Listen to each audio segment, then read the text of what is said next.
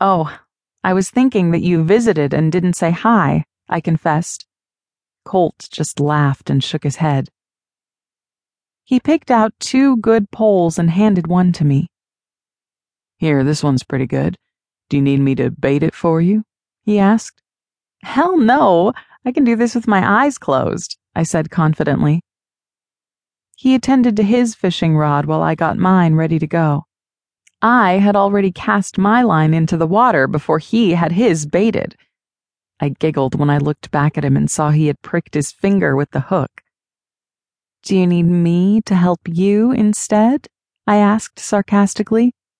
Shut up. I got this, smartass, he laughed. For the next hour, we sat side by side, fishing and talking about the past year. It was so nice to have someone finally listening to me. I didn't cry. In fact, it felt so good to get out.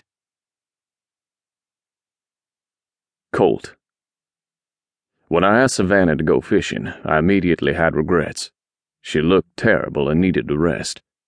Being in the sun couldn't have been good for any of the abrasions on her face. I had packed lunch, but not sunscreen, and I hadn't found any in the small shed.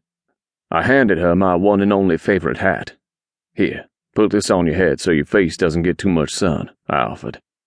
She smiled and held the hat in her hand. Are you sure you don't want it? I mean, your hair looks like a hot mess, she joked. We both started laughing as I tried to pat down my hair. I needed it cut, but just hadn't had time. If you want to talk about hot messes, we can start with your hair this morning. I mean, it was so bad that I had to drive to the store and get you the brush. I was afraid that by tomorrow we may have lost the TV remote in there, I said sarcastically. Ha ha, it wasn't that bad.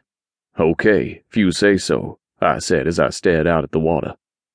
Since I wasn't expecting it, Savanna took a hand and pushed me over, causing me to get my hands and my rod all muddy. When I turned to face her and she saw the mud, she held her hand over her face while she laughed. You better get up and run because payback's a bitch, I said as I picked up a large handful of slimy mud. Savanna threw the pole on the ground and started running away from me. The problem was that the pond was a large circle, so as long as she stayed away from the woods, she couldn't hide. Just as I suspected, she tried to hide behind a bunch of cattails growing out of the water. I spotted my white shirt and tossed the water dirt up high so that it dispersed all over her head and, unfortunately, my hat. She screamed as it came down on top of her. You suck, Colt. I started laughing as I bent over to grab another chunk of mud, but as I came up, I got slapped right in the forehead with a cold chunk of earth. Before I could say a word, I heard her laughing uncontrollably. I looked toward the sound of the giggles, but couldn't spot her.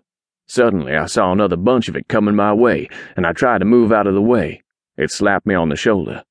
I caught a patch of white moving quickly, and I ran after it. As I came up behind her, I tossed the mud at her back.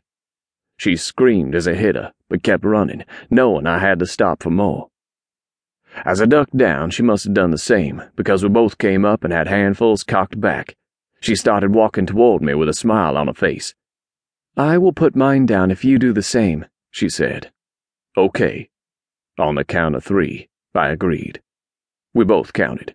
One, two, three. At the same time, instead of dropping the mud, we threw them at each other. I closed my eyes and let the mud cover my face. When I opened them, I saw Savanna hunched over. She was being really quiet, and I started to wonder if I hit her in the face by accident. I was sure I aimed much lower. When I came within inches, she smacked me on the chest with more mud.